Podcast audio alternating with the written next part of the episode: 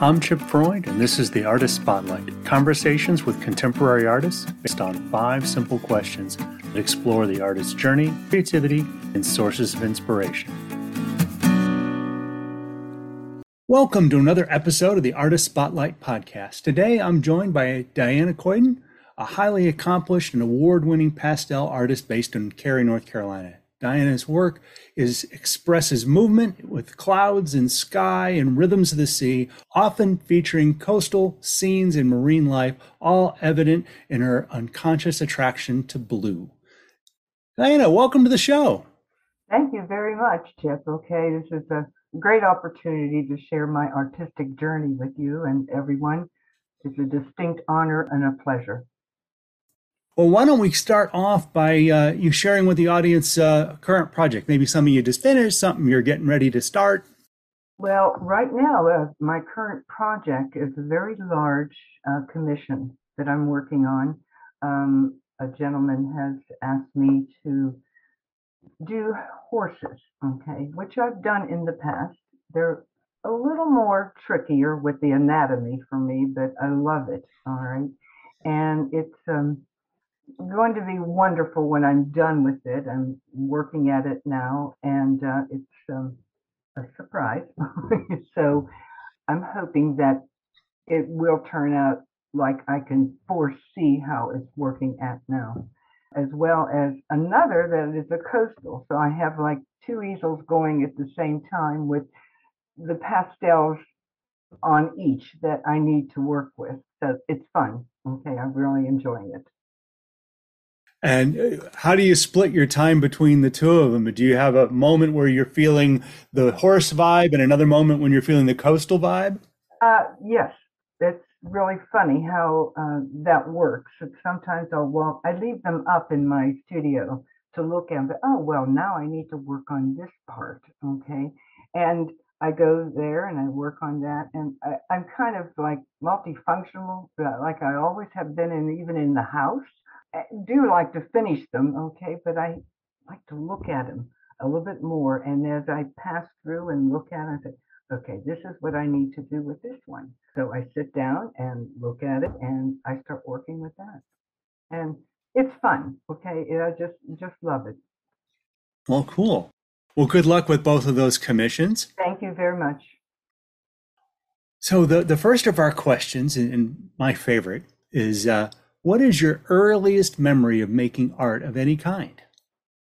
I have been asked that many times, okay, but first of all, I'm going to say I can't remember when I wasn't an artist.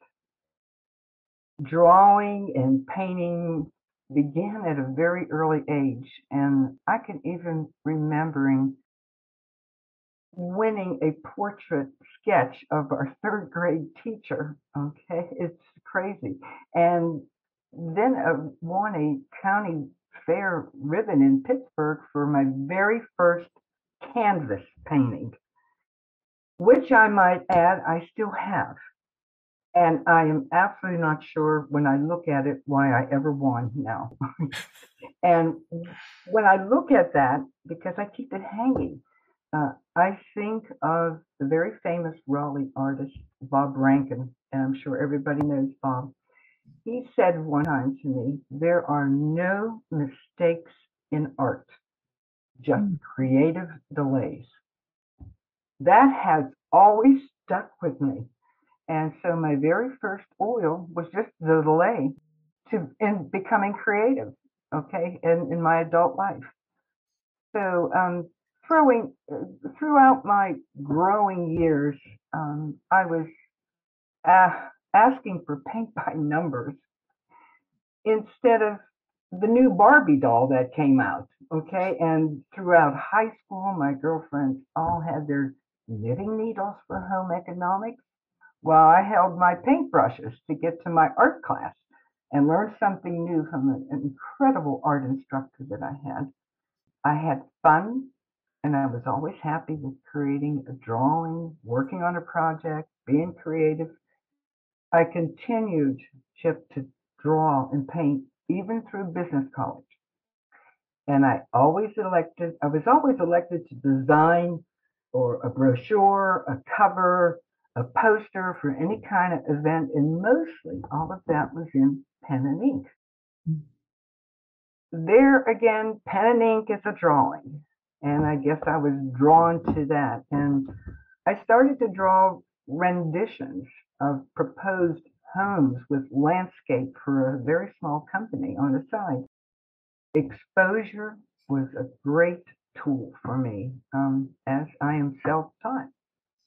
I learned a lot from library books at the time. We didn't have videos, and and on and I go out to every book and say how to. And I decided this is all I'm going to do someday in my life. Okay, with uh, lots of workshops and classes behind me and all the media there is.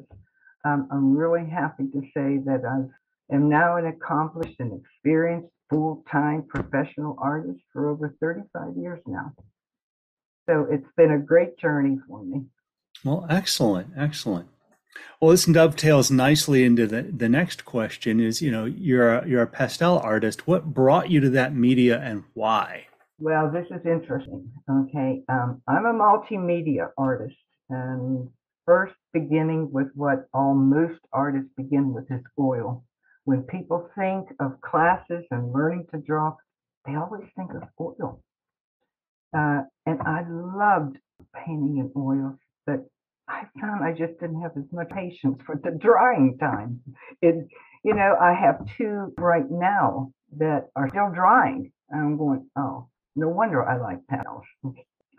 But my employer at the time was also an artist and an engineer. He introduced me to acrylics in the in the middle or late sixties. Okay, my goodness, I thought this was marvelous because I found myself speeding up my strokes because of the drying time and learning to blend a little bit faster pace. And at the same time, at the time, I decided to try even watercolor because the drying time was equally as fast. And they were like sketchy drawings with just color added to them. So I decided to take a class around nineteen ninety-nine, if I can remember, in acrylic to make faster strokes because I wanted to paint like this instructor. Well, it didn't go forward, but it was unfortunately canceled. Okay, so I had a credit for another art class. And they told me, well, we have one opening left for pastels. And I just, um, no, no, I'm not going to do that. Well, they convinced me to take the class. Never did I work with pastels um, because I only had a box of about fifteen or twenty that someone just gave to me as a gift, and I never used them. I didn't know what to do with them. And I never ever thought I'd work with chalk. Okay, so I take the class, and after listening to all the instructions, and now it's my student time, I began my first ever pastel. And I was in total amazement how easy it was for me. Uh, I sketched my subject drawing with a pastel pencil. I added color, and I started using my fingers, because pastels is done with your fingers. I really felt like I was in kindergarten again, okay? I mean, I'm blending these colors together with my fingers, and I love the feeling of the directness right onto the paper. Mm-hmm. I actually, Chip, completed a twenty-one by twenty-seven landscape in two hours. Wow. I never, ever... Uh, would I have imagined that? And the instructor and I were both surprised because that class was a four-week long class, and I was to bring the same picture every week. Well, in two hours, I finished this one. So I cannot believe it. Uh, I was encouraged to take that pastel downtown to the Visual Art Exchange at the time there. I entered it into a jury show, and I got in and took first place on my on my pastel. Okay, from there on, I have primarily stayed with pastels, as I am really, like you said, most expressive in this medium.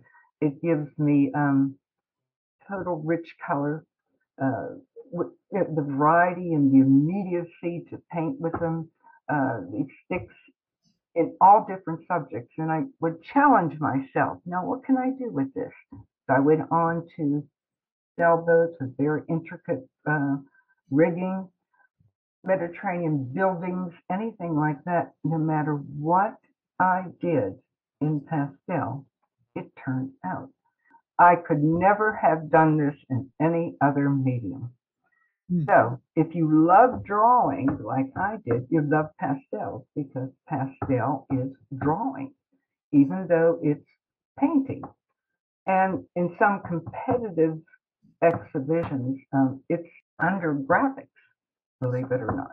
Hmm. So what I like about the pastels is very you know, little is needed. Okay, just a good drawing on your paper, and there's no brushes, no palette knives, no cleaning rags, no solvent. Um, just the only tool you need is your fingers, and blenders if you choose. So all of this is very gratifying results, uh, affording me many award-winning pastels on international, national, statewide, local levels, along with acquiring two signature statuses at this point. So I will continue with pastels as my primary.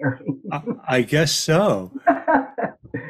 But it's so fun to think that, you know, here you, you found this medium that just allows you to express yourself so effectively, and that you almost didn't do it, right? If you hadn't been forced into that one class, maybe you would never have discovered it. Exactly. And I really was uh, uncomfortable going to this class, and there was like twenty people in there. I thought, oh my goodness, okay, just put me in the back. I don't want anyone to see me.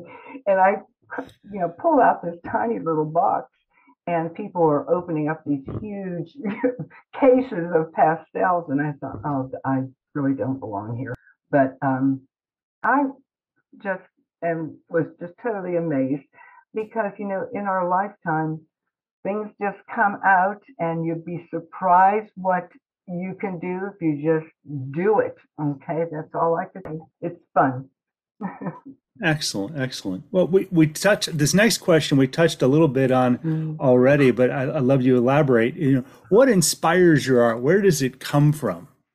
Well, you know, for a long time I painted plein air, and I decided this is not what I enjoy. I, the weather, the sun conditions. I have done it uh, downtown Raleigh, everywhere. You know, at the coast. And I'm a slower painter than most, because I'm so detailed. I found myself sun moving before I can, I can get to it, all right?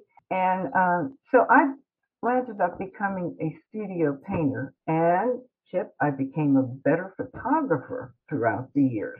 I've taken some photography classes. So um, I learned that what I need to do with my clouds, especially. I'm inspired by any kind of movement, okay? The clouds, the water. So I photographed many, many, many pictures until I get what I really think this is what I want to paint. And I return home to my home studio, and I paint from my photos. So I've recently um, introduced myself as another challenge mm-hmm. to people in my work, something you put aside. But I've had some workshops and classes that, okay, well, I've learned, I've learned a couple things that I, I, I should know. And I challenge myself all the time. But many workshops taken over the past years, I started to apply what I've learned, and I'm happy with the result. I've had wonderful, wonderful opportunities here and abroad. Uh, with my late husband, to photograph many marinas and scenes from Europe that are absolutely breathtaking. And the remembrance of those, I get inspired to draw on the paper. So I'll take the picture and I look, I say, okay, this is a pastel in the making. I know that. One of the highlights I had was um, a trip to the museum to see Degas's work in France, it I just stared at it, and it's hundreds of years old, right? And that's the beauty of pastels. No matter what you see, is what it will be years years from now. It never um, discolors. It never cracks. So what? It's the same thing. If it, whatever I paint today, I won't be around, but two hundred, three hundred years from now, it will look the same vibrant thing. And I was totally, I said, this is it. I'm going to try to be a Degas. Okay, well, that's impossible, but he really inspired me. So just staring at his work and thinking of him touching that paper encouraged me to keep on working in this medium. So I look at a subject now, or a scene, I tell myself, okay, this is it. I'm ready to do my pastel. Thank you for that insightful view into your creative process and your inspiration. Now shifting gears, what advice would you give to an artist just starting out? If you're desirous of entering the art world, then just do it. Don't think twice about it, and do not compare yourself to others who accomplished their journey. Expose yourself to every invitation to enter an exhibit, no matter if it's juried or non-juried, and don't think about the result. Uh, for myself, this is what I did. Just remember that you can do something special. So make sure you feel special about it, because most of the population can't draw. And so you take workshops in all the mediums to see where you fit, actually. Um, and after all, those painting, workshops, classes, art books, videos, magazines, there just comes a point when you know you're ready to take on all that knowledge and experience and begin to find your own way. There is absolutely no question that classes and workshops give you a very strong foundation of drawing and technical skills, but at some point you have to take all that you have learned and just make it your own. Uh, how many times have you looked at an artist's work and say, well, why can't I paint like that? Just like I tried to do this acrylic class because I wanted to paint like this instructor. And then I thought about it, well, maybe that artist is saying the same thing about your work. Ah, so in discovering your own pathway to expression, you'll develop your own signature style. You want the public to look at your work and recognize it's you.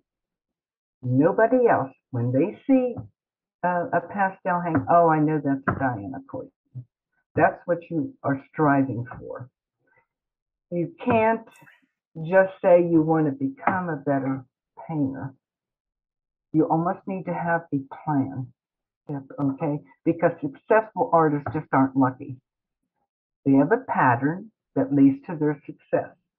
Each year, myself, I have a goal. I say, okay, well, this year I'm going to try for this. I'm going to challenge this. And this is what I always did. That's why I mention people now. I've challenged myself to do that. And, you know, I set my goal, go for it, and then celebrate yourself. This is where your art's going to move forward. Ah, that's wonderful advice. Thank you. Well, you're welcome. And our, our last question is, uh, what artist or artists should our audience go check out? For me, it, the pastelist is Sally Strand, and I had the wonderful opportunity to, a few years back to take a week-long workshop with this personable, talented pastelist who has been exhibiting professionally over forty years and many accolades to her name. She relates to small moments in life that others seem to overlook. She paints as she sees herself in them. singular moments of life in the world, and even passages of time, which is an example, her mother at the stove cooking. This is, and they're done so well and so soft, it, it gives you a chill when you look at it, because she has pictures of her grandmother just sitting reading. Very small messages and very little detail in it, but just enough that it's just amazing. Her figures and her nuisance of light, they're absolutely incredible pieces of art. And those who are interested in pastels, I really encourage you to look at her website. And as a teacher and published in books and mag- magazines internationally, her words of wisdom and strength in creating are absolutely untouchable. Well, it sounds like a wonderful recommendation. I look forward to, to digging in. Well, that brings us to the end. I want to thank you for the time and for the insights. Well, I appreciate this very much. It's been a real pleasure, really, Chip. And I hope, I hope all of you artists out there who say, oh, I just can't do it, you can. You just go forward. You just do it. And if anyone who's interested in beginning pastels, I'll be doing a workshop at Bev's in January next year, which will be all beginning pastels. Well, wonderful. And for folks who want to check out your work, they can do it at your website, diana coyden dot com. And of course, in person, where you and I both share gallery space at the Cary Gallery of Artists and Bev's Fine Art in Raleigh and the Maddie King Davis Gallery in Beaufort. So uh, with that, I will once again say thank you very much and encourage our audience to tune in next time for another discussion with a contemporary artist here on the Artist Spotlight.